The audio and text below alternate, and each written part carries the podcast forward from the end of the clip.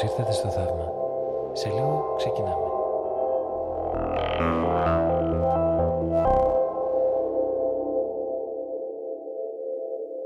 Γνωρίζετε κάτι για την καχεκτική δημοκρατία; Στην Ελλάδα δεν έχουμε καχεκτική δημοκρατία. Να, να εξηγούμαστε. Καχεκτικές δημοκρατίες υπάρχουν στα μεσοανατολίτικα κράτη. Η Ευρώπη έχει δημοκρατίες, αλλά όχι καχεκτικές. Για την περίοδο που η Ελλάδα χαρακτηρίστηκε ως καχεκτική δημοκρατία; Επί Χούντας, ας πούμε, είχε η δημοκρατία προβλήματα. Ε, μετά, Επί Χούντας δεν είχαμε και δημοκρατία βέβαια. μετά επανήλθε, ας πούμε. Τώρα έχουμε μια δημοκρατία. Έχουμε μια... Και δεν δεν φταίνει οι γείτονες. Φταίει ο λαός ο οποίος πώς ποδηγετείται τώρα και πώς καθοδηγείται. Εκεί είναι. Γνωρίζεις μήπως τι θα μπορούσε να είναι, τι, τι αισθάνεσαι ότι είναι η καχεκτική δημοκρατία. Κάτι παρόμοιο με αυτό που έχουμε τώρα, φαντάζομαι, που δεν το λες ακριβώς δημοκρατία, αλλά οκ. Καλαβλάγια. Οχ, ε, τώρα δύσκολο.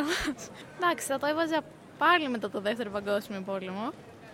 Ε, λίγο η... που η Ελλάδα θα προσπαθούσε να ορθοστατήσει, θα το έβαζα γύρω στο 1960. Για την καχεκτική δημοκρατία στην Ελλάδα τη γνωρίζω. Πάλι τίποτα δεν γνωρίζω. Αυτή η αστάθεια που ήταν στο πολιτικό καθεστώς πριν την ε, μεταπολίτευση και πιο πριν ε, ήταν η βασιλική δημοκρατία που πρα- στην πραγματικότητα δεν ήταν δημοκρατία, ήταν ε, ένα συμφεροντολογικό πολιτιακό κράτος το οποίο διοικούνταν ε, από το βασιλιά, ε, τοποθετημένος από το εξωτερικό κλπ. κλπ. Όλοι γνωρίζουμε το πώς άλλαζαν οι κυβερνήσεις, πόσες κυβερνήσεις άλλαζαν. Τι είναι αυτό, πιστεύεις, που θα χαρακτήριζε μια δημοκρατία ως καχεκτική; Ε, το να μην ε, γίνεται πράξη ο όρος της δημοκρατίας. Δηλαδή το να μην ισχύει η δημοκρατία. Δηλαδή να λέμε ότι έχουμε κάτι που δεν, δεν έχουμε ουσιαστικά. Καχεκτική δημοκρατία. Δεν έχω την παραμικρή ιδέα. Συνειρμικά το ρίτσα να απαντήσω πάλι. Θα σκεφτόμουν περιόδους που, έπαιζε, που έπαιζαν κλόουν πολιτικοί υποκινούμενοι από εξωτερικές κυβερνήσεις. Καχεκτική δημοκρατία, τώρα κάτι τέτοιο θα έλεγα.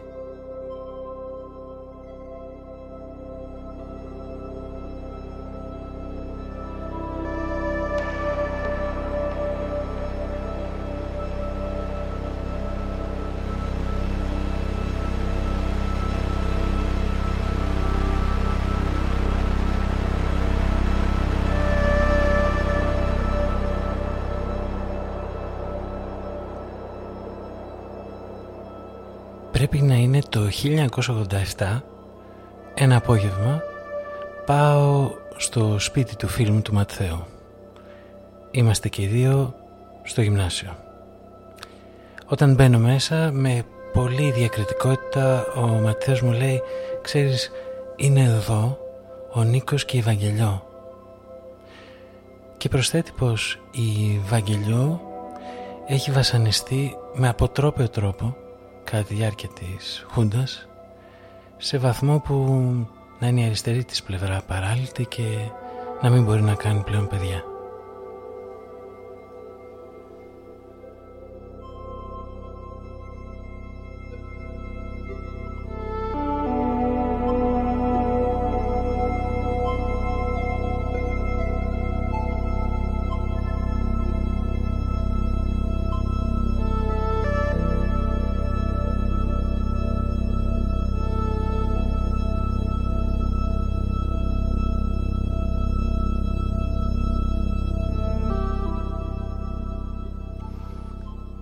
Καλώς ήρθατε στο Θαύμα.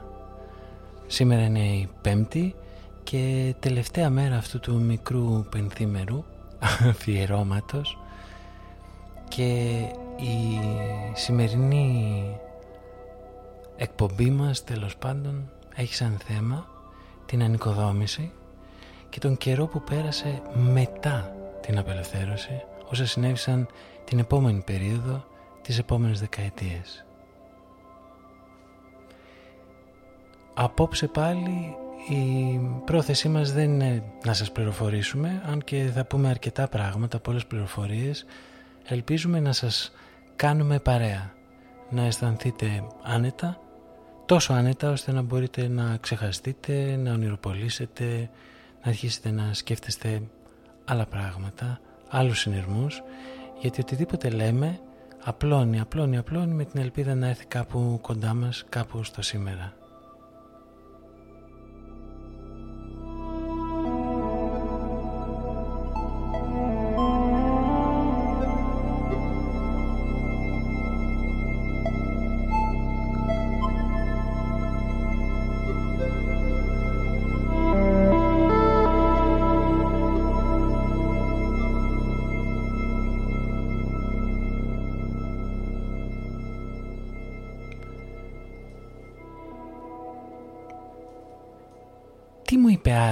Ο φίλος μου ο Ματθαίος εκείνη τη στιγμή. Βασικά σε εκείνη την ηλικία πηγαίναμε γυμνάσιο αισθάνθηκα ότι μου είπε κάτι το οποίο ήταν πολύ μακρινό το οποίο ανήκε σε μια άλλη εποχή. Τα τελευταία χρόνια προσπαθώντας να μελετήσω και να καταλάβω τι έγινε εκείνον τον καιρό συνειδητοποίησα ότι τώρα πια έχοντας φτάσει περίπου τα 50, αν πάρει κανείς τη ζωή μου και την κυλήσει προς τα πίσω, θα φτάσω σχεδόν μέχρι τη μικρασιατική καταστροφή. Αυτή η εποχή που νόμιζα ότι ήταν μια άλλη εποχή, η εποχή της, όπως λέμε σήμερα, κακεχτικής δημοκρατίας, ήταν η εποχή στην οποία σχεδόν ζούσα ακόμη. Οι άνθρωποι που είχαν κάνει αυτά τα βασανιστήρια ήταν στους δρόμους που περπατούσα κάθε μέρα. Τώρα, η συζήτηση αυτή είναι μεγάλη. Θα πούμε δύο-τρία πράγματα γι' αυτό. Μετά το τέλος της διαδικασίας παλινόρθωσης ενός σταθερού πολιτικού συστήματος για αρκετές δεκαετίες, στην ουσία μέχρι το τέλος της δικτατορίας, η Ελλάδα βρίσκεται σε μια παράξενη μετέωρη δημοκρατία που έχει ονομαστεί κάποιες φορές δύσκολη δημοκρατία, κάποιες φορές περιορισμένη δημοκρατία, δυσανεκτική δημοκρατία, επισφαλής δημοκρατία, ελεγχόμενη, έχει πάρα πολλά ονόματα. Τέλος πάντων, το 2019 βγήκε ένα πολύ ενδιαφέρον και σκροτημένο βιβλίο που το έγραψε ο Ηλίας Νικολακόπουλος, το οποίο με κάποιο τρόπο επέβαλε τον όρο η καχεκτική δημοκρατία. Σε αυτό το βιβλίο λοιπόν πατάει πλέον και η επικράτηση αυτού του όρου για να μιλήσουμε για αυτή την διάχυτη εποχή όπου έχουμε μια δημοκρατία υπό όρους.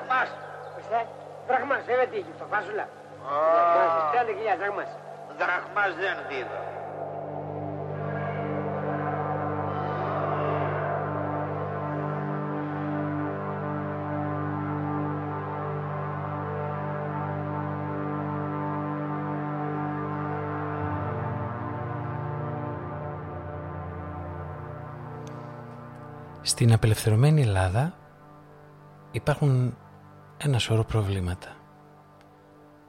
Ένα από αυτά είναι το θέμα του λεγόμενου κατοχικού χρήματος ή του κατοχικού πλούτου. Κάποιοι φτώχυναν, κάποιοι εξαθλιώθηκαν, αλλά πάλι κάποιοι άλλοι πλούτησαν. Τι θα γίνει με αυτούς; Η φορολόγηση του λεγόμενου κατοχικού πλούτου ήταν ένα φλέγον, ακαθόδες ζήτημα εκείνη την εποχή.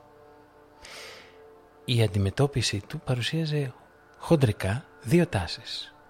Αυτούς που θέλανε να το φορολογήσουν και κατά κάποιο τρόπο να το εξορθολογήσουν, να το ξαναεντάξουν μέσα στην πραγματική οικονομία και τους άλλους οι οποίοι ναι μεν στα λόγια επίσης θέλανε να εξορθολογιστεί αλλά στην πράξη διαρκώς βάζαν προσκόμματα και δημιουργούσαν παράθυρα που θα του επέτρεπαν να διαφύγει.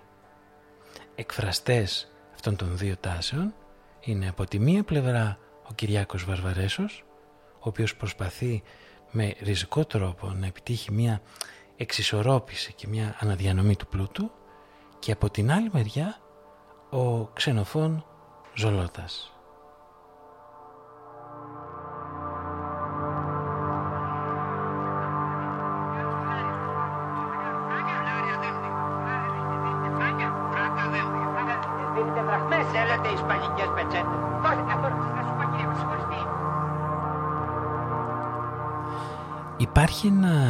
Ανέκδοτο που αναφέρει ο Χατζιωσήφ, ο ιστορικός τέλος πάντων, ε, συγκεκριμένα για τον Ζολότα.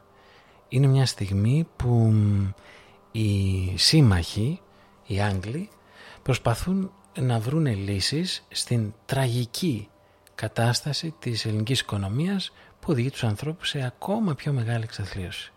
Κάποια στιγμή λοιπόν τον συναντούν, αν θυμάμαι καλά, στους διαδρόμους ενός Υπουργείου και τον ρωτούν τι μέτρα πρόκειται, ε, σκοπεύει να λάβει. Και η απάντησή του είναι ότι εμείς, εμείς δεν θα λάβουμε κανένα μέτρο. Εσείς είστε ο απομηχανής Θεός.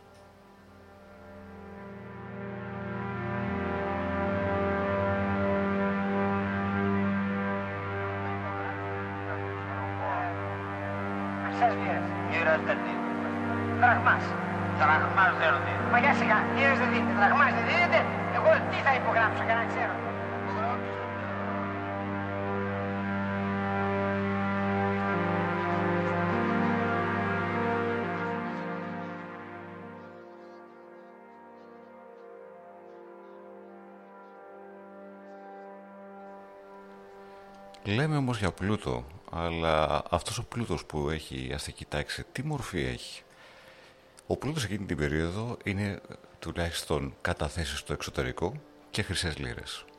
Το πρόβλημα της αστικής τάξης της περίοδου εκείνης ήταν ότι δεν μπορούσε να, να αξιοποιήσει αυτές τις δύο μορφές. Καταρχάς, γιατί οι καταθέσεις στο εξωτερικό δεν μπορούσαν να επαναπατριστούν λόγω του αυτό που ξέρουμε κι εμείς ως capital controls από το 2015 αλλά και ταυτόχρονα και οι χρυσές λίρε, ε, η μετατρεψιμότητά τους στο να μετατραπούν σε δραχμές ήταν κάτι το οποίο εμπόδιζαν τόσο οι Βρετανοί και όσο, οι Αμερι... και όσο και οι Αμερικανοί. Γι' αυτό λοιπόν το λόγο η ελληνική αισθητική τάξη πίεζε για την απελευθέρωση της χρυσής λίρας που κάποια στιγμή το καταφέρνει.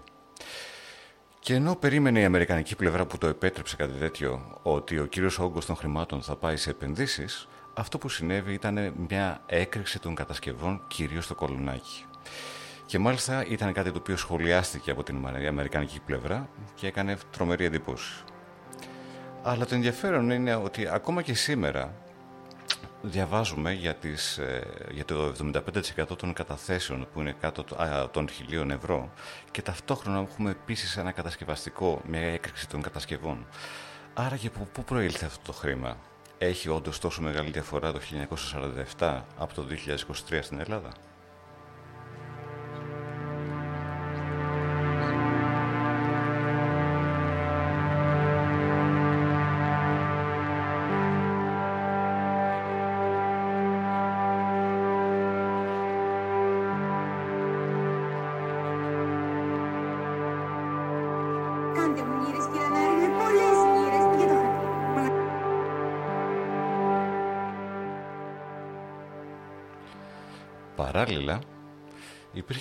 Ζήτημα, τα βιομηχανικά δάνεια. Πέρα δηλαδή από τον πλούτο που ήθελε να γίνει κατασκευή, υπήρχαν και κάποια χρήματα που διεκδικούσε η ελληνική πλευρά, οι Έλληνες βιομήχανοι, ώστε θεωρητικά να τα μετατρέψουν σε επενδύσεις. Η ελληνική πλευρά πάντα ζητούσε περισσότερα βιομηχανικά δάνεια, η αμερικανική πλευρά πάντα μείωνε το ποσό που είχε αρχικά προϋπολογίσει, είτε για στρατιωτικές δαπάνες, είτε για δαπάνες για πρόσφυγες και ούτω καθεξής. Ο φόβος δε των Αμερικανών ήταν ότι αν δώσουν μεγάλη, ε, αν παρέχουν μεγάλα ε, μεγάλες, μεγάλος ποσά δανείων, θα υπάρχει κατάχρησή τους λόγω των ισχυρών ολιγοπολιακών δομών που υπάρχουν στην οικονομία. Και μάλιστα στις αναφορές τους οι Αμερικανοί κάνουν ρητές αναφορές στον όμιλο Μποδοσάκη και διάφορους άλλους ομίλους, ε, οι οποίοι όχι μόνο ε, έχουν ολιγοπολιακή ισχύ, ε, κάνουν και πάρα πολύ λίγες επενδύσεις.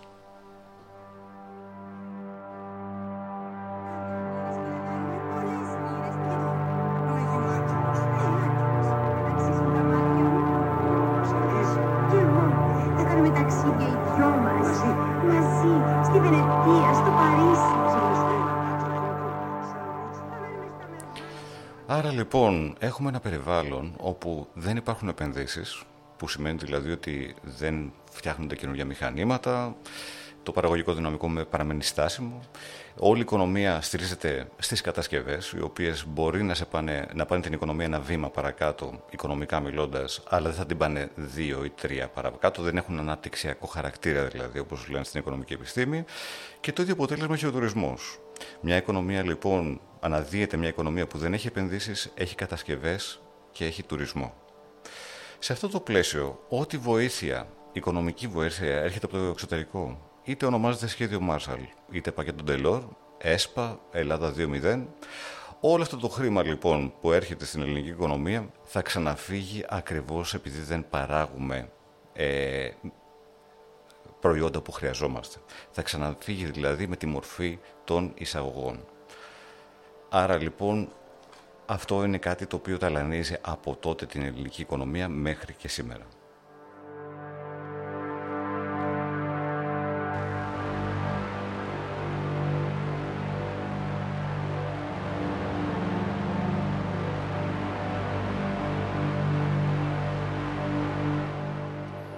Υπάρχει όμως και ένα άλλο ζήτημα το οποίο αξίζει κανείς να παρατηρήσει. Σε όλα τα σχέδια που σιγά σιγά δοκιμάζονται το ένα μετά το άλλο υπάρχει διαρκώς σαν σημείο αναφοράς η προπολεμική κατάσταση της ελληνικής οικονομίας. Θέλουμε να αποκαταστήσουμε τα προπολεμικά επίπεδα παραγωγής, επίπεδου διαβίωσης κτλ. κτλ. Τώρα αυτό μοιάζει τελείως λογικό. Αλλά για θυμηθείτε, τι είχαμε πριν την έναρξη του πολέμου είχαμε την δικτατορία μεταξά. Και ασχέτως από αυτά που μπορεί να ακούγονται κατά καιρούς για το πιθανά τελικά όχι τόσο σκοτεινό πρόσωπο της δικτατορίας μεταξά, στις πηγές διαρκώς βλέπουμε αναφορές από Έλληνες και από ξένους, κάποιες φορές με κομπασμό και κάποιες φορές με έκπληξη ή απελπισία, πως στην Ελλάδα όλον τον πλούτο τον είχαν γύρω στις 600 οικογένειες.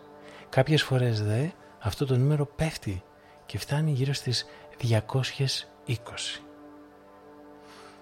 Ένας από τους λόγους ακριβώς που ανέβηκε ο Μεταξάς και κατάφερε να επιβάλλει την δικτατορία με συνένεση όλων των αστικών κομμάτων τότε και αυτό είναι κάτι το οποίο δεν το λέμε συχνά ότι συμφωνούσαν και συνένεσαν και βοήθησαν και οι Βενιζελικοί ήταν ακριβώς ότι ανέκοψε μια τάση που είχε η ελληνική κοινωνία να μην έχει τόσο μεγάλη ανισότητα. Όλη η Ευρώπη εκείνη την εποχή τρανταζόταν από μια επιθυμία για μια κοινωνία λιγότερο άνηση και περισσότερο δίκαιη. Ο Μεταξάς λοιπόν συμπίεσε και κράτησε τεράστια τμήματα του πληθυσμού σε μια κατάσταση η οποία ήταν κάτω από το όριο της φτώχειας. Σε σημείο ώστε κάποιοι τουλάχιστον να υποστηρίζουν ότι τα θύματα του λοιμού των Αθηνών δεν είναι ακριβώς θύματα ή τουλάχιστον αποκλειστικά θύματα της κατοχής. Έχουν να κάνουν με το γεγονός ότι οι άνθρωποι, ο πληθυσμός ήταν τόσο εξαθλειωμένος ώστε δεν μπορούσε να απορροφήσει κανέναν κραδασμό στον ανεφοδιασμό εκείνης της εποχής. Οπότε με την παραμικρή έλλειψη αυτοί οι άνθρωποι εκτροχιάζονταν και πέφταν σε ένα βάραθρο χωρίς τη δυνατότητα να επιβιώσουν.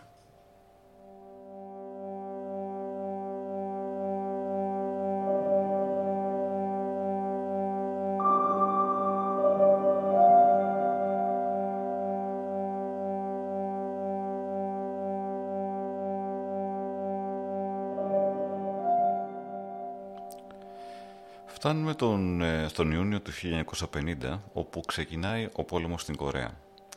Τα σχέδια της Αμερικής και για την Ελλάδα αλλάζουν δραματικά.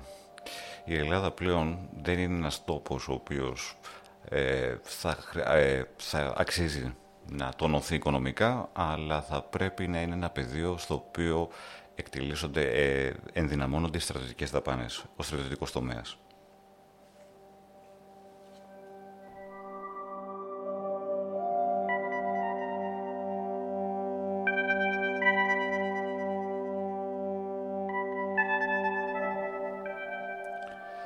Αυτό σημαίνει ότι ένα μέρος του προγράμματος το οποίο ουσιαστικά έχει τελειώσει σε εκείνο το σημείο, αλλά τυπικά ας πούμε ότι συνεχίζει, είναι ότι μεταφέρονται το, ε, μεταφέρεται το μεγαλύτερο μέρος των πόρων από την ας πούμε ελαφριά βιομηχανία ή ας πούμε και ένα μέρος από τη βαριά βιομηχανία προς τις πολεμικές δαπάνες. Και αυτό είναι κάτι το οποίο ήταν κάτι φοβερά επιζήμιο για την ελληνική οικονομία, πράγμα το οποίο η αμερικανική πλευρά γνώριζε πάρα πολύ καλά.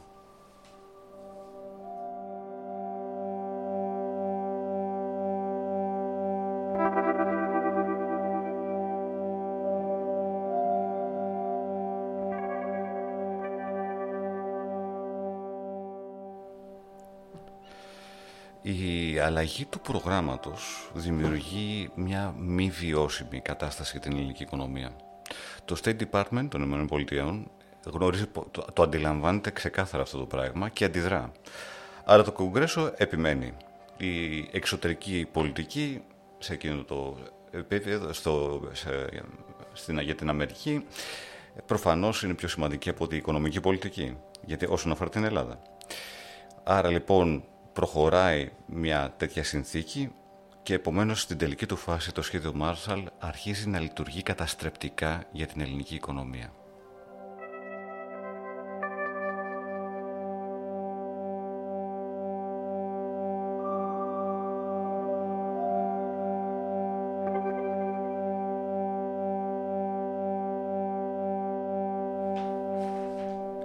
Στην ε, περίφημη έκθεσή του ο Κυριάκος Βαρβαρέσος αναφέρεται αρκετά λεπτομεριακά σε αυτό ακριβώς το ζήτημα.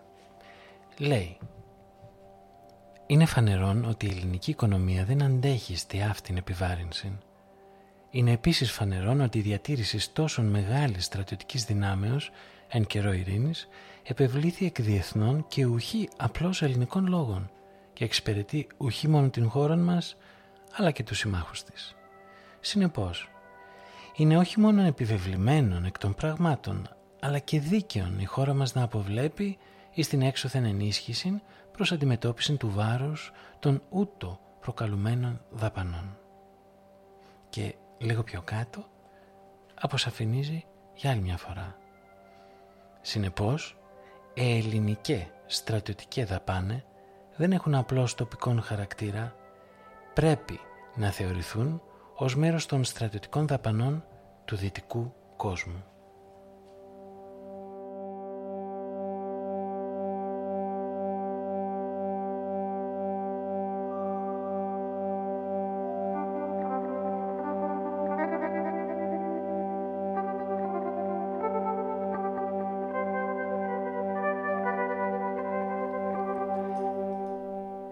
Είναι σε αυτήν όμως την ίδια έκθεσή του ο Βαρβαρέσος που κάνει και την πιο γνωστή πρότασή του. Γνωμοδοτεί θέλοντας να βρει έναν τρόπο να δώσει μια διέξοδο στην ελληνική οικονομία πως δεν μπορεί η Ελλάδα να αναπτύξει βιομηχανική παραγωγή. Αυτό τώρα για κάποιον που δεν είναι εξοικειωμένος ίσως μοιάζει μια λεπτομέρεια, μια συζήτηση ανάμεσα σε άλλες. Αλλά είναι μια τελείως κεντρική συζήτηση. Ήταν ο βασικός άξονας γύρω από τον οποίο οργανώθηκαν όλες οι διαφωνίες και οι συμφωνίες εκείνη την εποχή για το μέλλον του τόπου. Παρουσιάζεται λοιπόν το εξής παράδοξο ότι αρκετοί, ειδικά από το κεντρό και το δεξιό στρατόπεδο, δεν θέλουν να υπάρξει βαριά βιομηχανία στην Ελλάδα.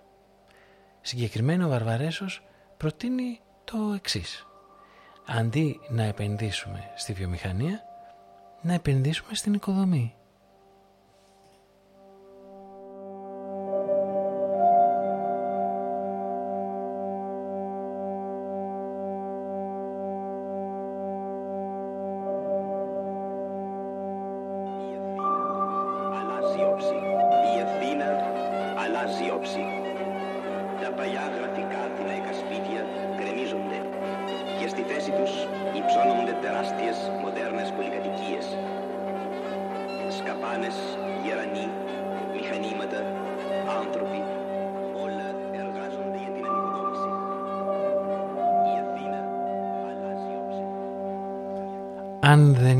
Σαφές τι προτείνει ο Βαρβαρέσος έμεσα τελικά ε, θα σας πρότεινα να βγείτε στο μπαλκόνι σας ή τέλος πάντων αν μπορείτε, αν είστε έξω ήδη να κοιτάξετε γύρω σας και θα καταλάβετε πολύ καλά για τι πράγμα μιλάει.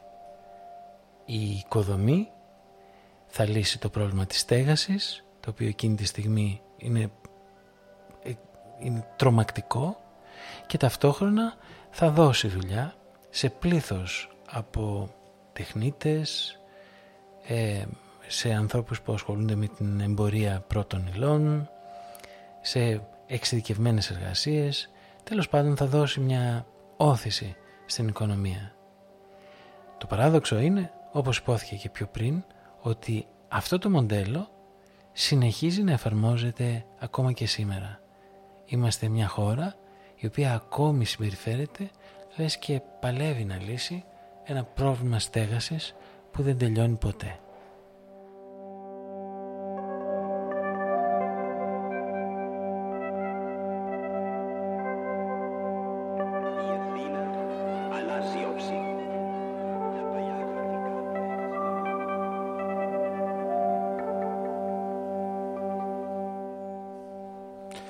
Ωστόσο δεν είναι μόνο οι κατασκευές, η αμερικανική πλευρά στο ίδιο μήκος κύματος ας πούμε, τρόποτινα με τον ε, Βαρβαρέσο προσπαθεί να βρει μια εναλλακτική λύση για το μοντέλο που δεν μπορεί να εκβιομηχανιστεί, το οικονομικό μοντέλο που δεν μπορεί να εκβιομηχανιστεί.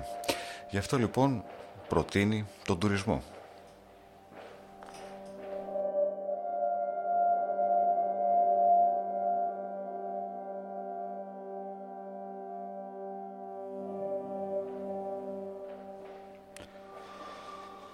Στις 20 Αυγούστου του 1949, σε μια επι- συνέντευξη τύπου, ο Αμερικανός πρεσβευτής Χόφμαν στην Ελλάδα λέει «Δεν νομίζω ότι η Ελλάδα μπορεί να βασίσει την οικονομία της στο προπολεμικό πλαίσιο. Η χώρα σας δεν μπορεί να επιβιώσει μόνο με μια αγροτική οικονομία. Αυτό δεν σημαίνει φυσικά ότι η γεωργία στη χώρα σας δεν μπορεί να βελτιωθεί. Αλλά εκτός από τη γεωργία, έχετε πολλές άλλους ουσιαστικές πηγές για να βελτιώσετε τη χώρα. Ο τουρισμός είναι ένα μεγάλο κεφάλαιο για την Ελλάδα. Η χώρα σας κυριολεκτικά κραυγάζει για τουρισμό. Έχετε τα πιο περίφημα φυσικά τοπία, παραδοσιακή φιλοξενία, διεθνώς γνωστούς αρχαιολογικούς χώρους και ένα υπέροχο κλίμα.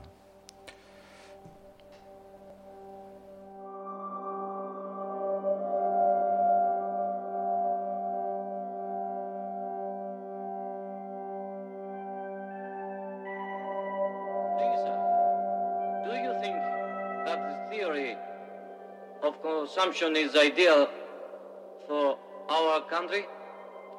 I speak from the point of view of a technocrat. Your question is of a fabulous nature. I would suggest you, therefore, to apply to some profit. Κυρία Βαγενά, για σας, στο τηλέφωνο. Ακούσαμε ένα απόσπασμα από την ταινία Κιέριον του 1968 στην οποία ακούμε έναν α, Αμερικάνο σύμβουλο να κάνει μια διάλεξη και όταν τον ρωτάνε αν αυτά που προτείνει είναι τελικά εφαρμόσιμα και αν ταιριάζουν με την Ελλάδα λέει ότι εγώ σαν τεχνοκράτης δεν ξέρω πηγαίνετε να ρωτήσετε έναν προφήτη.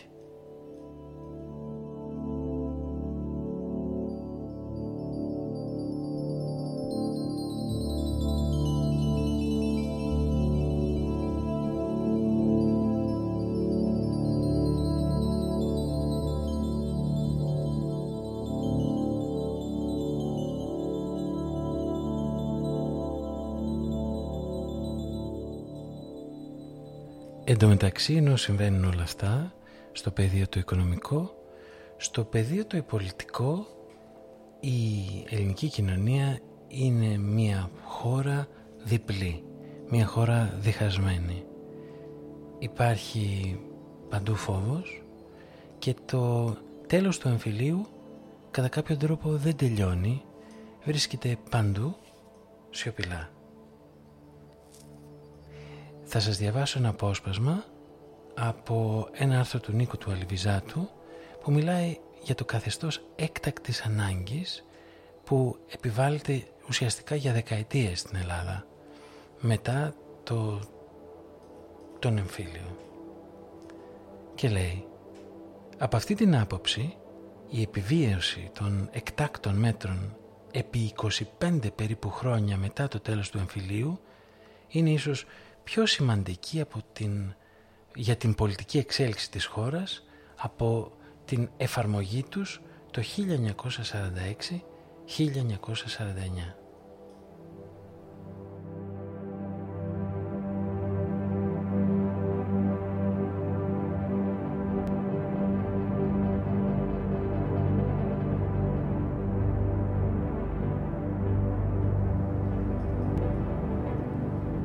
Όμως μεταξύ άλλων και το εξής ότι μεταξύ των τρόπων που βρήκαν εκείνη την εποχή για να μπορέσουν να νομιμοποιήσουν όλα εκείνα τα μέτρα τα οποία μέσα στο πλαίσιο μιας κατά τα φαινόμενα δημοκρατίας ουσιαστικά την καταργούσε συστηματικά αναφέρει ότι υπήρχε το αμερικάνικο πρότυπο πρόληψης και ελέγχου της προμακαρθικής περίοδου το οποίο εφαρμόστηκε στην Ελλάδα με τον νόμο για τον έλεγχο της νομιμοφροσύνης. Όλο αυτό επαναλάμβανε σχεδόν αυτολεξή τις διατάξεις του περίφημου Loyalty Order που δόθηκε στην Αμερική στις 22 Μαρτίου του 1947. Μιλάμε πάλι για τον πρόεδρο Τρούμαν.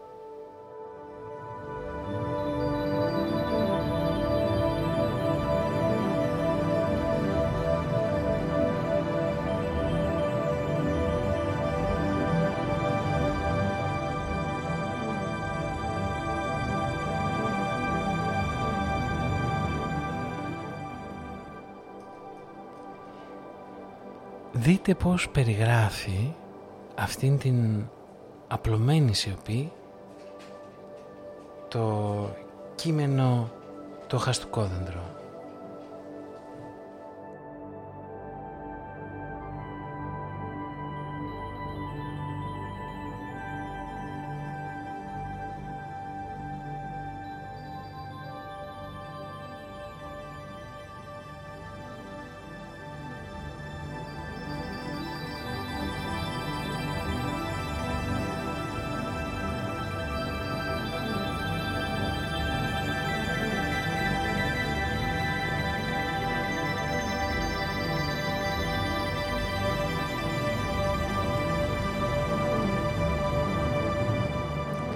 Περιγράφει λοιπόν ο Άρης Μαραγκόπουλος. Δεν έχω ακούσει τίποτε για τη σφαγή 300 ανθρώπων στη Μακρόνησο την 1η του Μάρτη του 48, λίγες μέρες μετά τη γέννησή μου. Τίποτε για τη δολοφονία του Πόλκ, λίγους μήνες μετά τη γέννησή μου. Εδώ προσπαθεί να περιγράψει την ατμόσφαιρα μέσα στην οποία έχει μεγαλώσει. Δεν ξέρω τίποτε για τη δολοφονία του Μπελογιάννη πριν τέσσερα χρόνια. Για τη δολοφονία του Πλουμπίδη πριν δύο χρόνια. Ξεπουλημένοι πολιτικάντιδες όπως ο Κωνσταντίνος Τσαλδάρης, ο Θεμιστοκλής ο Φούλης, ο Γεώργιος Παπανδρέος, ο Φοκλής Βενιζέλους και ο Παναγιώτης Κανελόπουλος χαίρουν άκρας εκτίμησης στο σπίτι.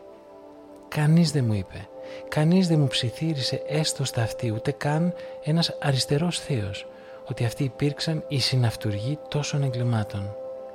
Ούτε μια αλήθεια δεν μου είπαν για τον Παπάγο, για τη μαφιόζικη υποτίμηση της δραχμής, για τον Τζον Πιουριφόι. Το όνομα Αντώνης Αμπατιέλος μου είναι παντελώς άγνωστο.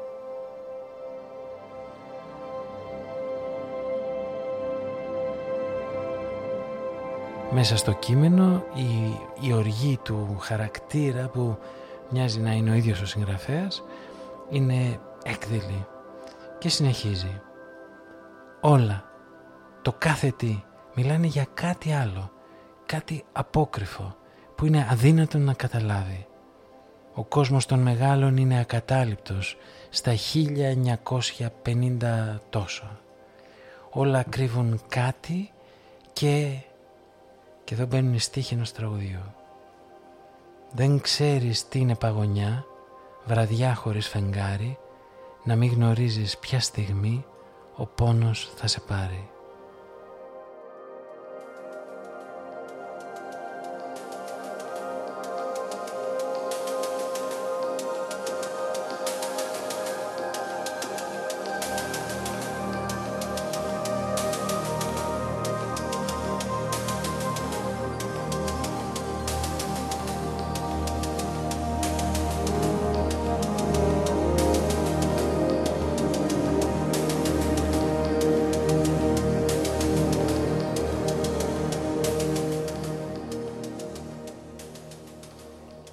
Αναφορά σε αυτή την στιγμή που μπορεί ο πόνος να σε πάρει ίσως μπορεί να διαφωτιστεί από ένα άλλο απόσπασμα από το βιβλίο του Μίσιου «Καλά, εσύ σκοτώθηκες νωρίς».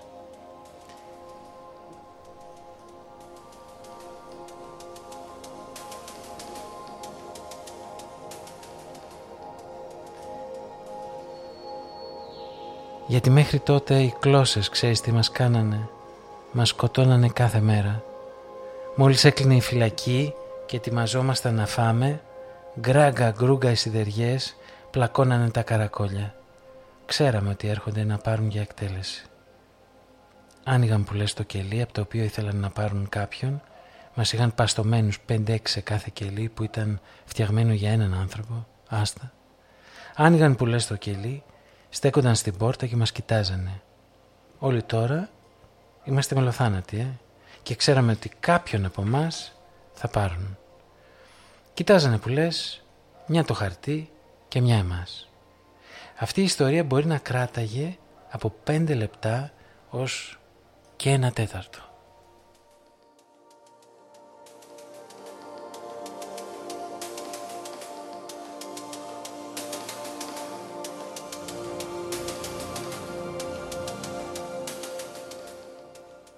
Ύστερα, αφού έκριναν πως σιτέψαμε,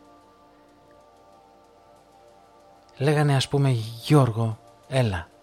Μας ήξεραν βλέπεις και με τα μικρά μας ονόματα οι χαμούρες. Τέλος, σηκωνόταν να πούμε ο Γιώργος. Άφηνε το γράμμα του, όλοι μας είχαμε ένα γράμμα έτοιμο και εμείς αγκαλιαζόμασταν, φιλιόμασταν και την ώρα που έβγαινε από την πόρτα λέγανε «Για στάσου μια στιγμή, α, λάθος, δεν είσαι εσύ. Είναι ο Παύλος. Χαμούρε σου λέω. Εντελώς άνανδροι. Άλλες φορές γράφανε σε ένα χαρτάκι τα ονόματα αυτών που θα έπαιρναν το βράδυ για εκτέλεση. Το έδαιναν σε ένα σπαγκάκι και το έσαιρναν μέσα στο προάβλιο. Όλοι ήμασταν θανατηφόροι. Ε, άντε να μη συρθείς από πίσω να δεις αν είναι το όνομά σου γραμμένο στο χαρτάκι. Εμείς φεύγαμε από το προάβλιο και κλεινόμασταν στα κελιά μας. Κι όμως, αυτοί οι άνθρωποι είχαν παιδιά, είχαν φίλους, αγαπούσαν ίσως κάποιους ανθρώπους. Τι να πεις;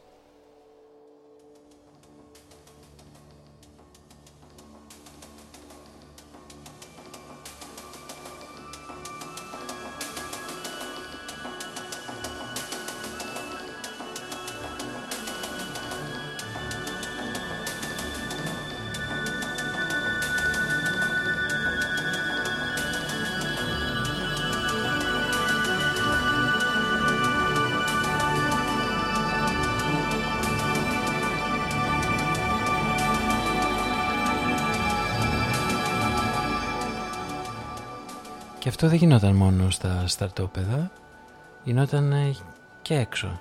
Ο έλεγχος για αυτούς που δεν ήταν κανονικοί άνθρωποι, δεν ήταν εθνικόφρονες, ήταν συνεχής.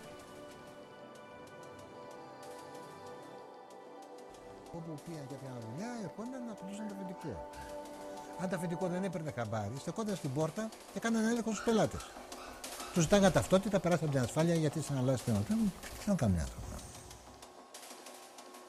Εδώ τώρα μιλάει ο Χρόνης Μίσιος και εξηγεί με ποιο τρόπο η ασφάλεια ασκούσε πίεση ώστε οι άνθρωποι να μην βρίσκουν δουλειά. Όπου πήγαν και έπιαναν δουλειά, ερχόνταν να απειλούσαν το αφεντικό.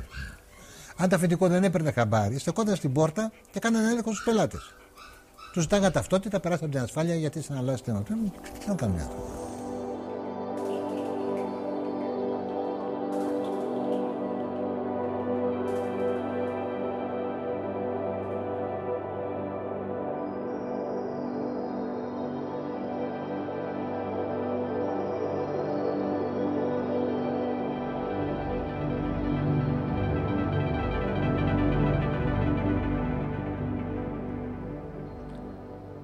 Μην τα πολυλογούμε, η Ελλάδα ζούσε σε μια κατάσταση φοβερά παράδοξη. Οι άνθρωποι φοβόντουσαν να μιλήσουν. Υπάρχει μια ιστορία που ο πατέρας μου επαναλαμβάνει αρκετά συχνά, που είναι ότι ο παππούς μου, ο παππούς μου από την παιδιά της μητέρας μου, όταν βγαίναν έξω κάθε Κυριακή και καθόντουσαν στην παραλία της Χαλκίδος, πρόσεχε και είχε δώσει την εξής οδηγία. Όταν πέρναγε ο φυστικάς, τότε όλοι σταματούσαν να μιλάνε. Αλλά σταματούσαν να μιλάνε τελείως. Ο λόγος ήταν ότι ο φυστικάς ήταν ένας από αυτούς που έδινε αναφορά στην ασφάλεια και περνούσε διαρκώς από τα τραπέζια και μάζευε πληροφορίες και λόγια. Η οδηγία λοιπόν του παππού ήταν ότι δεν θα λέτε καλά λόγια, δεν θα λέτε τίποτα. Γιατί οτιδήποτε και να πείτε, ο φυστικάς μπορεί να μπερδευτεί, να μην το καταλάβει, να, να αισθάνεται ότι δεν έχει αρκετά πράγματα να πει, να δώσει αναφορά και μπορεί να καεί το σπίτι μας. Οπότε όταν περνά ο φυστικάς, εσύ δεν πρέπει να μιλάς.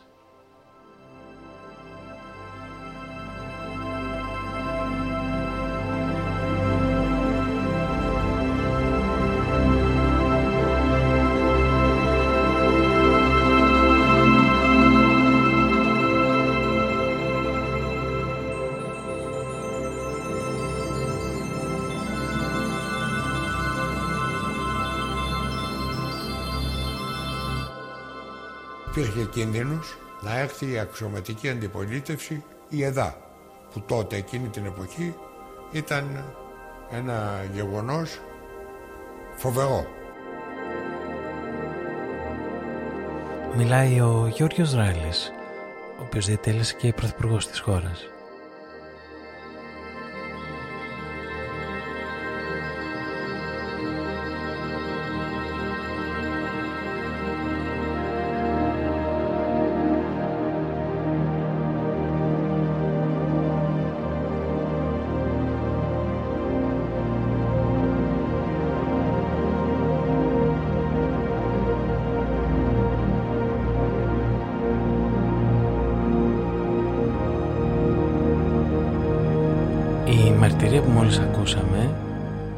Σημαντική γιατί κάπως μας βοηθά να καταλάβουμε ότι τέλος πάντων όλη αυτή η καγιαχτική δημοκρατία κρατάει, κρατάει, κρατάει αλλά από κάτω υπάρχει μια πίεση. Η κοινωνία θέλει την αλλαγή και όλη αυτή η καταστολή κάπως οδηγείται σε αδιέξοδο. Για να μην μπούμε σε περισσότερες λεπτομέρειες, αρχεί κανείς, αρκεί να ξαναθυμηθούμε αυτό ότι για δεκαετίες η Ελλάδα βρέθηκε σε μια πολύ τρομακτική κατάσταση με τον πληθυσμό της διχασμένο. Αυτοί οι οποίοι δεν ήταν εθνικόφρονες για κάποιες περιόδους δεν μπορούσαν να μπουν καν στο πανεπιστήμιο. Οπότε μην μπορώντας εύκολα να βρεις δουλειά, μην μπορώντας να μπεις στις δημόσιες υπηρεσίες, μην μπορώντας να μπεις καν στο πανεπιστήμιο, σιγά σιγά όλοι αυτοί οι άνθρωποι εκτοπίζονταν και γινόντουσαν πολίτες δευτέρας κατηγορίας. Όμως, όπως έλεγα και πιο πριν, αυτό κάποια στιγμή κάπως φτάνει προς το τέλος του. Και ακριβώς αυτό είναι που θα προκαλέσει την δικτατορία των συνταγματαρχών. Είναι η τελευταία προσπάθεια να συγκρατηθεί μια τελείως αφύσικη κατάσταση η οποία έχει κρατήσει από την περίοδο του Μεταξά μέχρι τις αρχές της δεκαετίας του 80.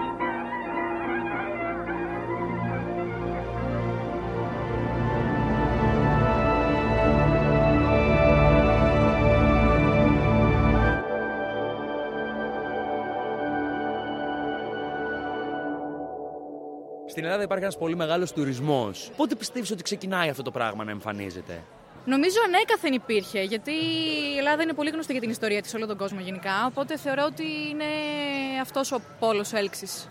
Νομίζω από τότε που μπήκαμε στο ευρώ. Ε, έτσι σκέφτομαι, έτσι το συνδυάζω.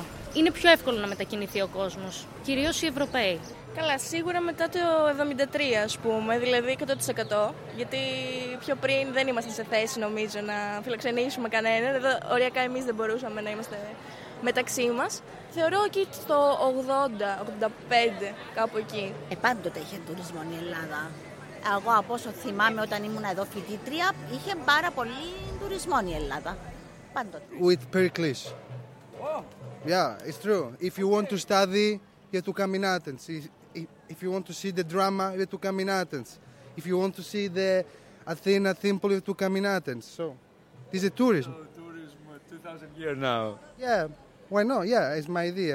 Maybe it's wrong, but okay. It's fascinating, it's fascinating. Ω, δεν υπήρχε πάντα νομίζω. Νομι- Όχι, δεν υπήρχε πάντα, είμαι σίγουρη γι' αυτό. Ναι, σίγουρα 50 χρόνια. Και μπορεί και παραπάνω και 100. Εξαρτάται πώς το ορίζουμε τον τουρισμό. Γιατί στο δικό μου μυαλό, ας πούμε, και ο Μποϊσόνας που ήρθε εδώ και έβγαζε φωτογραφίες στον Όλυμπο που ανέβαινε ήταν κατά έναν τρόπο τουρίστας. Εκεί το 20 ίσως, έτσι πίσω, πίσω στο πίσω μέρος του μυαλού μου. Αλλά μπορούμε να πούμε ότι και αυτοί που τσιμπούσαν τα ξέρω εγώ, απεικιοκρατικά που παίρνανε τα γλυπτά του Παρθενώνα ή οτιδήποτε ήταν μιας μορφής τουρισμός.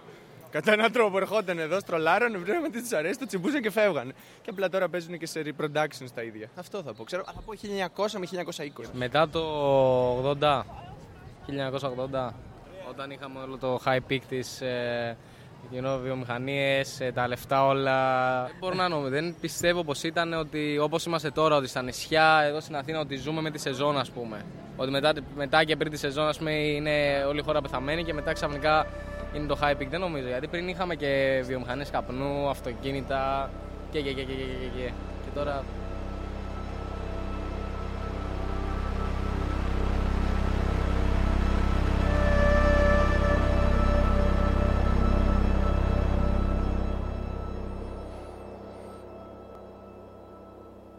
Τον Ιούλιο του 1965 τοποθετεί ο Στρατής Τσίρκας το βιβλίο του «Η χαμένη άνοιξη» το οποίο έχει τον υπότιτλο «Δίσεχτα χρόνια».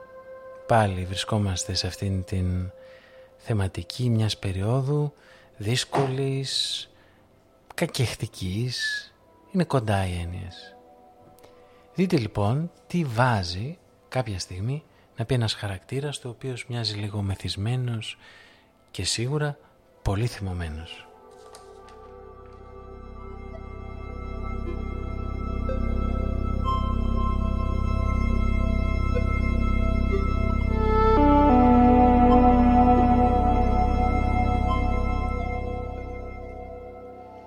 Πέρασε ένα γκρούπο γεροντοκόρες και απόμαχοι και μια ξεναγός αυταρχική και κορδωμένη σαν βαθμοφόρος της Χεν. Χεν είναι η χριστιανική ελληνική νεολαία, κάτι τέτοιο. Και έπιασε τον Αρίστο το κακό του, τραβούσε να βγάλει τις γάζες από το κεφάλι του. Athens by night, Athens by night, ήχος και φως, ο Ανδρέ Μαλρό μέγας αρχαιοκάπηλος. Θέλουν την Ελλάδα πόρνη, να τους ανοίγει τα σκέλια στην ποδιά της Ακρόπολης, να προμηθεύει μισοτιμής το ρίγος της αμαρτίας στις μαραγκιασμένες από τον πουριτανισμό ψυχές τους. Μας θέλουν γκαρσόνια, ταβερνιάριδες, μαστροπούς, βαρκάριδες, επιβήτορες, καμπαρετζήδες, μπουζουξήδες, χασισέμπορους, αχ αμάν αμάν και σιρτάκι αμέ και Zorba the Greek και αυτοί να αρμέγουν τον τόπο, το κρασί, το λάδι, τα πορτοκάλια, τις ντομάτες, τα ροδάκινα, το βαμπάκι, τα μάρμαρα, το βοξίτι, το λιγνίτι, τα μεταλλεύματα και τον υδρότα του κόσμου. Κοίτα, κοίτα που καταντήσαμε, κάθε πολιτικός και κόκκινο φαναράκι στην πόρτα του και το όνομά του φωτισμένο σε ταμπελίτσα πλάι στο κουδούνι.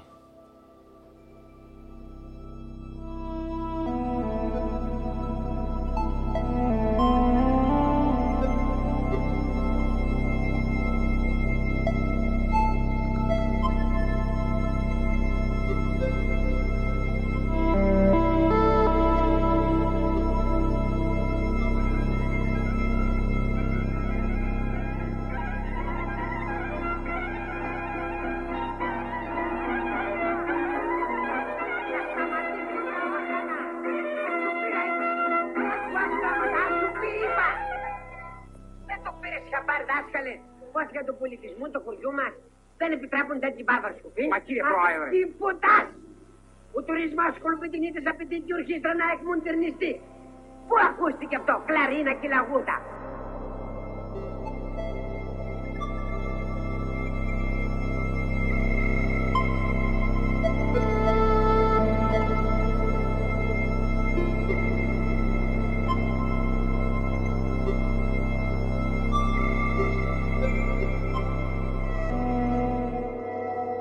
Δεν ξέρω αν ακούσατε πόσο αγανακτισμένος ήταν ο Χατζηχρήστος με τα κλαρίνα.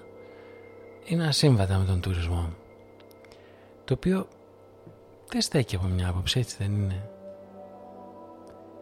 Κι όμως στέκει.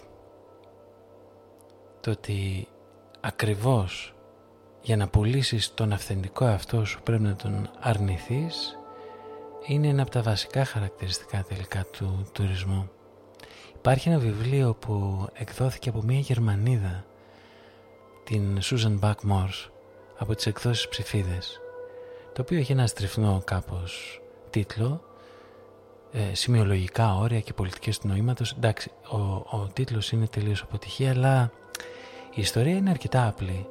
Είναι μια νέα γυναίκα, την εποχή που αρχίζει να ανθεί ο τουρισμός στην Ελλάδα, έρχεται και επισκέφτεται την Κρήτη, γοητεύεται και αρχίζει να πηγαίνει επαναληπτικά και άθελά της επειδή είναι μια κοινωνική επιστήμονας αρχίζει να βλέπει σιγά σιγά τι επίδραση έχει ο τουρισμός σε εκείνο το χωριό που τόσο πολύ αγάπησε. Το συμπέρασμά της είναι ότι ο τουρισμός για να μετατρέψει σε προϊόν αυτό ακριβώς που προσπαθεί να προβάλλει αναγκάζεται αναπόφευκτα νομοτελειακά να το καταλύσει, να το διαλύσει. Τελικά να το αδειάσει από κάθε αυθεντικότητα.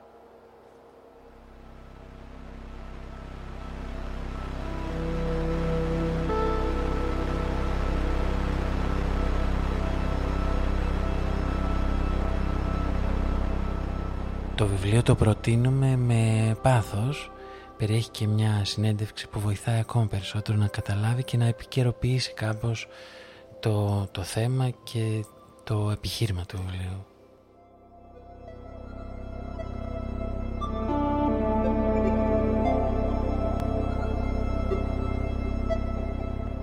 Και εσύ δάσκαλε που είσαι της τουριστικής υπηρεσίας θα έπρεπε να έχεις αντιληφθεί ότι δεν επιτρέπει ο τουρισμός της Κολοπετινίτες να υπάρχουν και ούτε πινακίδες. Τι είναι, βρώμικη. Όχι, αλλά τρομερά γραμμένη. Γι' αυτό δάσκαλε πρέπει να την πάρεις και να την γράψεις όπως απαιτεί ο τουρισμός και ο πολιτισμό. Δηλαδή πώς; Ο καφές να γραφτεί εσπρέσο. Η λεμονά κοκακόλα, το ούζο ουίσκι κτλ. Νεράντια, τέια, χαμέμιλα και τα κουτουλουπού. Μάλιστα κύριε Πρόεδρε. Όπως διατάξει. Και πού δάσκαλοι, αν με ζητήσει κανείς, θα είμαι στην αγροφυλακή. Έχω συνεργασία με τον αγροφύλακα,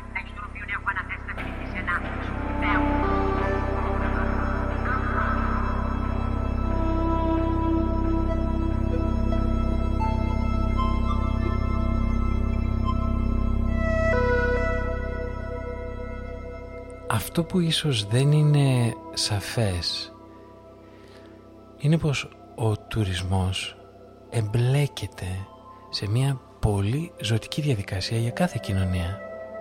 Και αυτό είναι ότι όπως και στην προσωπική μας ζωή όλοι χρειαζόμαστε να παρουσιάσουμε τον εαυτό μας και να καταλάβουμε τον εαυτό μας.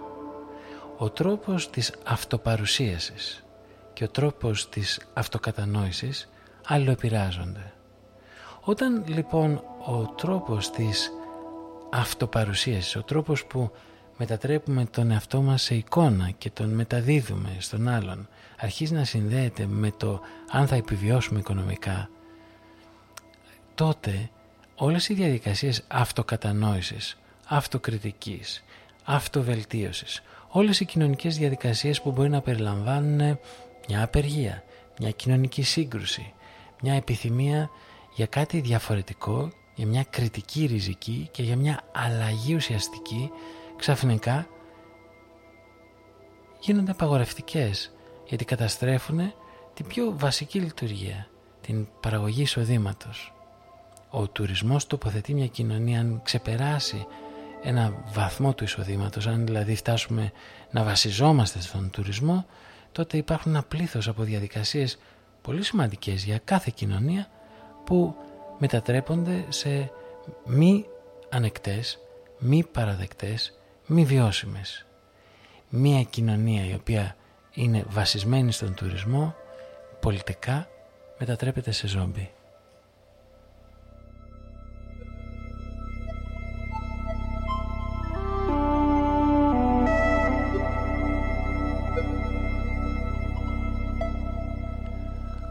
Ακόμα κι αν δεν το πάμε εκεί, σκεφτείτε ότι ο Αμερικανός τεχνοκράτης, διπλωμάτης που μίλησε πιο πριν, έλεγε ότι είμαστε μια χώρα που έχει μια βαθιά κουλτούρα φιλοξενίας. Η ίδια η έννοια της φιλοξενίας βασίζεται στην μη ανταπόδοση. Μία ανταποδοτική φιλοξενία είναι μη φιλοξενία και μια κοινωνία που έχει χάσει τη δυνατότητα να είναι γενναιόδορη και έχει χάσει τη δυνατότητα να φιλοξενεί είναι μια κοινωνία η οποία έχει τρωθεί σε ένα πολύ βαθύ επίπεδο. Όλα αρχίζουν να μετατρέπονται σε δούνε και λαβίν. Όλα, ακόμα και αν χαμογελάμε, ακόμα και αν σεβόμαστε, όλα βρίσκονται κάτω από τη σκιά του συμφέροντος.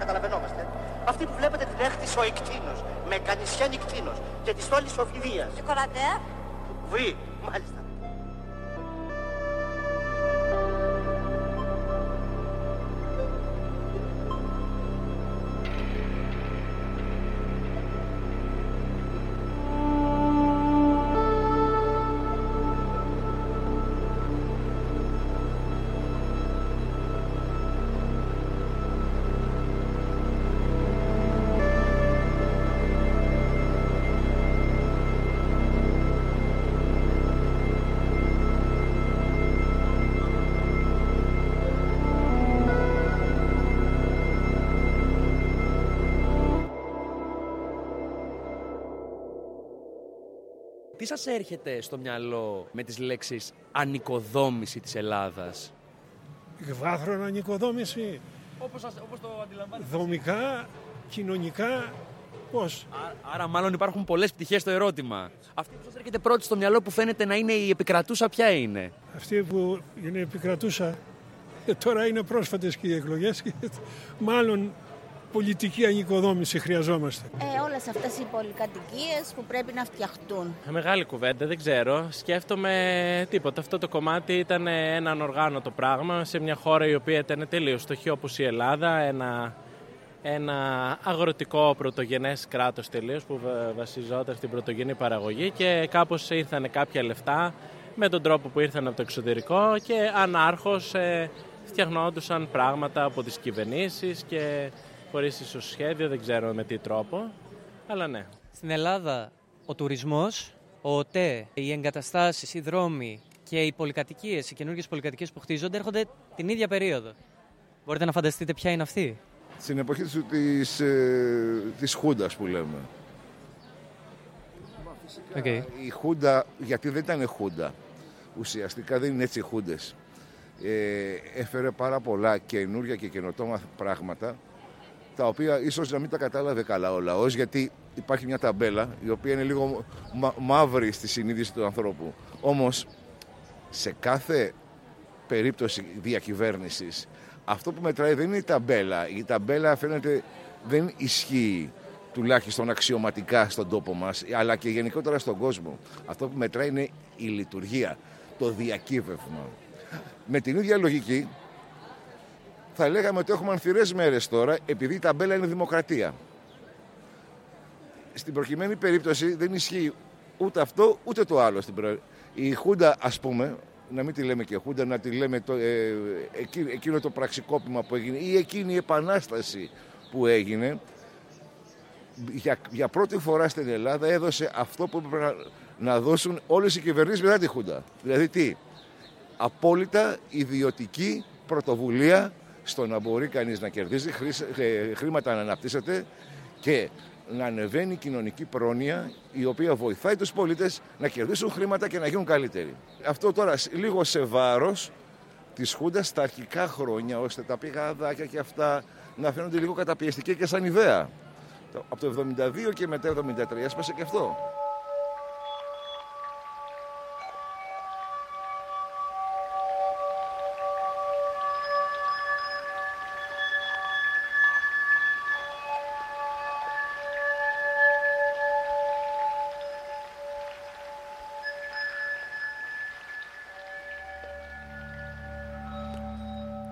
Ανοικοδόμηση λοιπόν.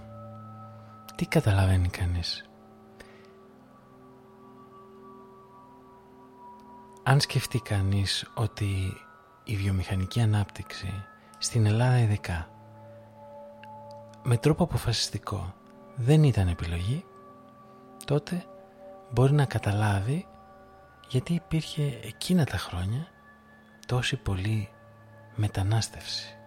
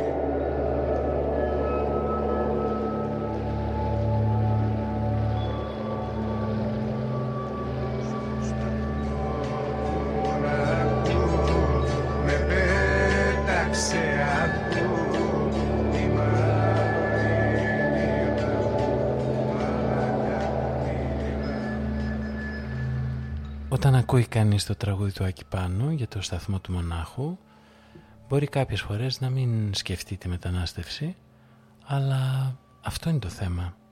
Τον πέταξε η μαύρη μοίρα του στο σταθμό του μονάχου. Και εκεί είναι μονάχος.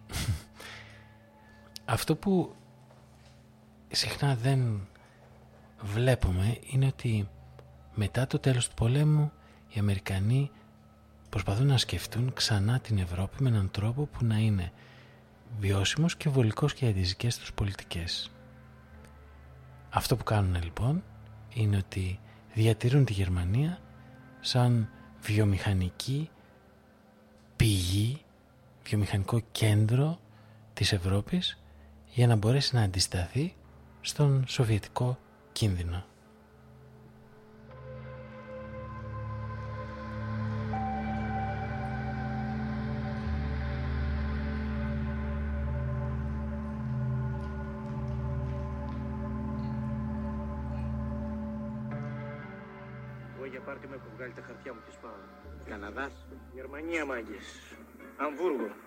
Μόλις σε δουν οι Γερμαναράδες πέφτουν απάνω σου και σου κάνουν τεμενάδες να πιάσεις δουλειά. Κώστα Βούλωστο.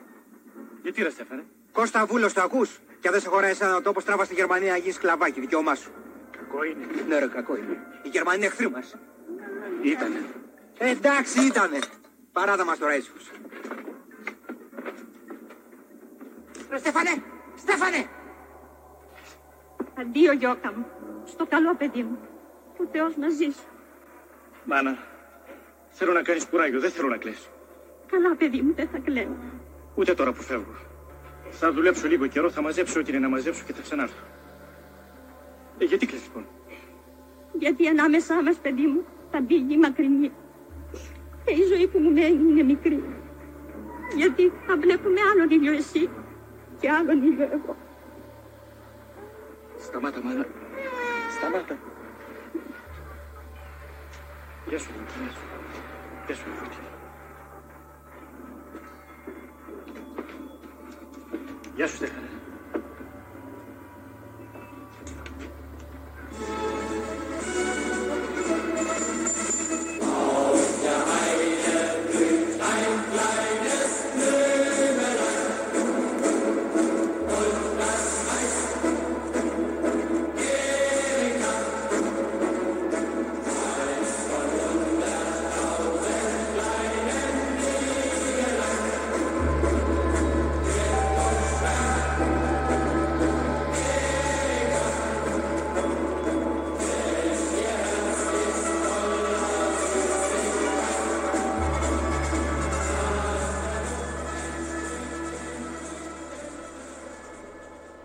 Στην ταινία «Οι εχθροί» του 1965 ο Στέφανος που τον παίζει ο Φέδων Γεωργίτσης είναι ένας νέος ο οποίος έχει μείνει παράλυτος από κάποια δέσποτη σφαίρα των Γερμανών.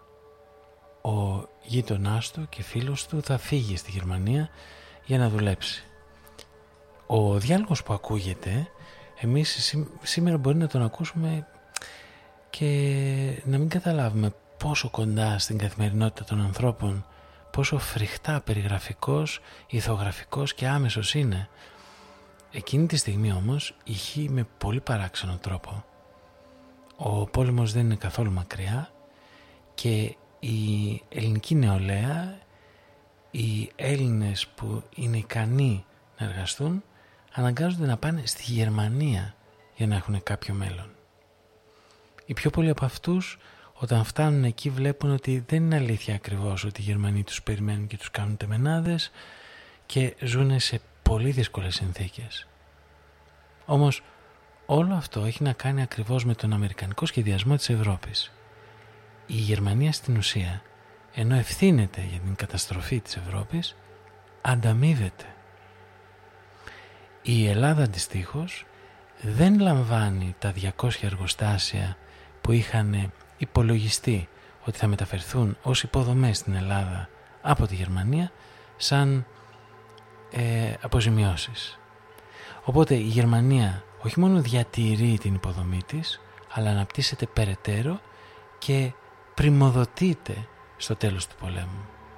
Σκεφτείτε τώρα, το ίδιο ακριβώς συμβαίνει στο εσωτερικό της Ελλάδος με τους δοσιλόγους, οι οποίοι βρίσκονται ακόμα πιο δυνατοί από ποτέ.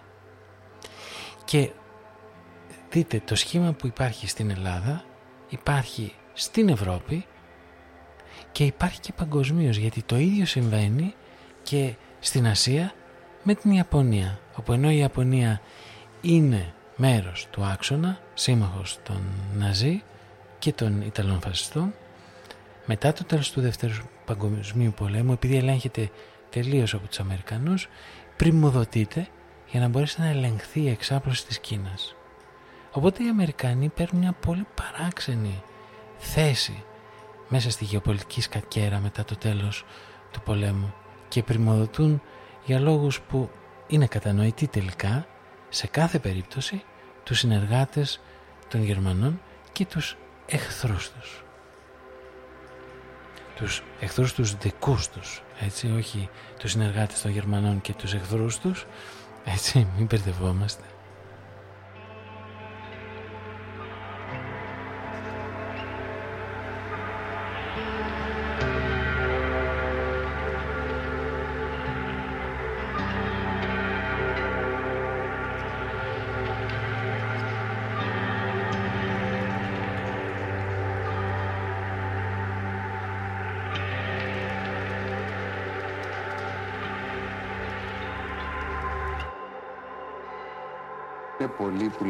Ότι και για τον Θεοδωράκη για παράδειγμα ότι, ότι καλά θα ήταν να κάτσει στη μουσική του και να μην ασχοληθεί με την πολιτική ή ο Ξαρχάκος για παράδειγμα ένας άλλος δημιουργός Θα πάρω ένα τσιγάρο Τα τώρα, βρόντισε. σε, σε διακόπτω. Α, Ναι αλλά λένε ότι δεν πρέπει να καπνίζεις Ε, Εσύ ναι, γιατί το λένε ότι δεν πρέπει, αλλά είναι μια, ε, μια ιστορία εναντίον του φόβου ε, για μένα. Ναι, ξέρω ότι ο ελληνικός λαός δεν με αφήνει να καπνίσω και είχα πολύ Ακούμε περισ- την μεγάλα Μελίνα περιστατικά Μερκούρη. μέχρι σχεδόν να με λιντσάρουν επειδή κάπνιζα. Αλλά για μένα είναι ε, τούτη στιγμή που μιλάμε για τους Έλληνες, που μιλάμε για αυτά, έχω ανάγκη από αυτό και πρέπει να το κάνω. Θα με συγχωρέσεις λοιπόν. Ελπίζω να σε συγχωρέσουν και οι τηλεθεατές που θα δουν Οι την τηλεθεατές εκπομπή. να με συγχωρέσουν. ναι. Ε, Λοιπόν, θέλω να πω ότι πολλές φορές ε, έχει υποθεί ότι ίσως είναι καλύτερα για τους δημιουργούς να κάθονται στον χώρο αυτόν και να υπηρετήσουν την τέχνη τους. Αυτό αν στο έλεγε κάποιος και εσένα, τι θα έλεγες; Μου το είπανε πάρα πολύ και θεωρώ ότι είναι φασιστικό. Ακούσαμε ένα πολύ ενδιαφέρον απόσπασμα από μια συνέντευξη που δίνει η Μελίνα Μερκούρη την εποχή που πλέον ε, είναι πολιτικό πρόσωπο και έχει εγκαταλείψει το θέατρο και τον κινηματογράφο. Βρισκόμαστε στα χρόνια της μεταπολίτευσης και πλέον σιγά σιγά το πεδίο, το δημόσιο πεδίο, η δημόσια σφαίρα αρχίζει να απαιτεί όλο και περισσότερο μια αποπολιτικοποίηση. Εδώ ο δημοσιογράφος σχεδόν υιοθετεί μια θέση που θέλει οι καλλιτέχνες να μην έχουν πολιτική θέση. Κατά κάποιο τρόπο να είναι διασκεδαστές και να συμπεριφέρονται λες και μπορεί να υπάρξει κάποιο πεδίο το οποίο να μην έχει πολιτικό περιεχόμενο. Τώρα, μην μπερδευτούμε. Είναι γεγονός ότι κάθε πράξη έχει πολιτικό περιεχόμενο. Αυτό δεν σημαίνει ότι όλες οι πράξεις είναι πολιτικές πράξεις όπως λέγεται. Όλες οι πράξεις είναι και πολιτικές πράξεις. Η Μελίνα Μερκούρη εδώ αρπάζει ένα τσιγάρο και θυμωμένη διακόπτει τον ε, δημοσιογράφο και μ, υπογείως με κάποιο τρόπο του σπάζει τον, τον ήρμο. Βρισκόμαστε σε μια εποχή λοιπόν που σιγά σιγά τα πράγματα επανέρχονται. Αποπολιτικοποιείται ο, ο δημόσιος χώρος, η δημόσια σφαίρα, αρχίζει ο τουρισμός να επιβάλλει την αφήγησή του. Μην ξεχνάτε ότι η Μελίνα Μερκούρη είναι ο άνθρωπος που επένδυσε τεράστιο πολιτικό κεφάλαιο στην επιστροφή των μαρμάρων του Παρθενώνα και επίσης είναι ο άνθρωπος ο οποίος μίλησε για τον τουρισμό σαν την βαριά βιομηχανία της Ελλάδος.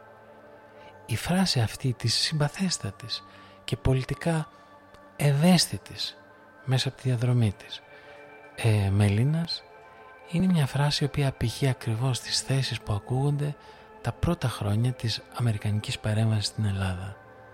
Η Ελλάδα υποκαθιστά τη βαριά βιομηχανία της με τον τουρισμό και η κατά τα άλλα συμπαθέστατη Μελίνα Μερκούρη είναι η ιέρια αυτής της προσέγγισης.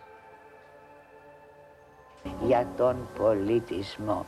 Η Ελλάδα αυτό είναι η κληρονομιά της, αυτό είναι η περιουσία της και αυτό, αν το χάσουμε αυτό δεν είμαστε κανείς. Εδώ είμαστε λοιπόν.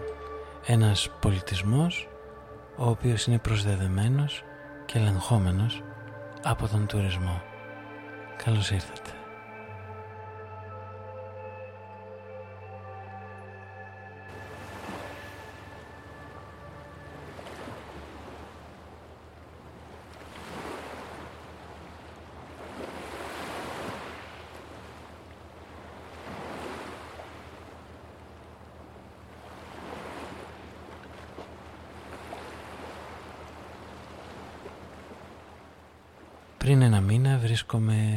Βρίσκομαι στο Σούνιο.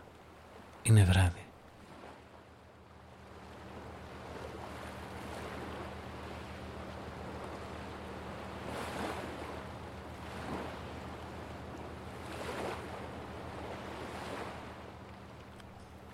Κοιτάζω το σκοτάδι και ανακουφίζομαι επειδή δεν βλέπω τίποτα.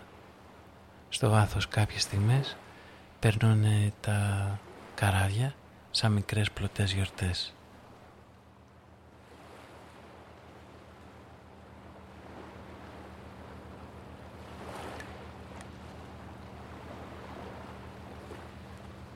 Αυτή είναι η καλύτερη στιγμή για να έρθω εδώ μέσα στη νύχτα.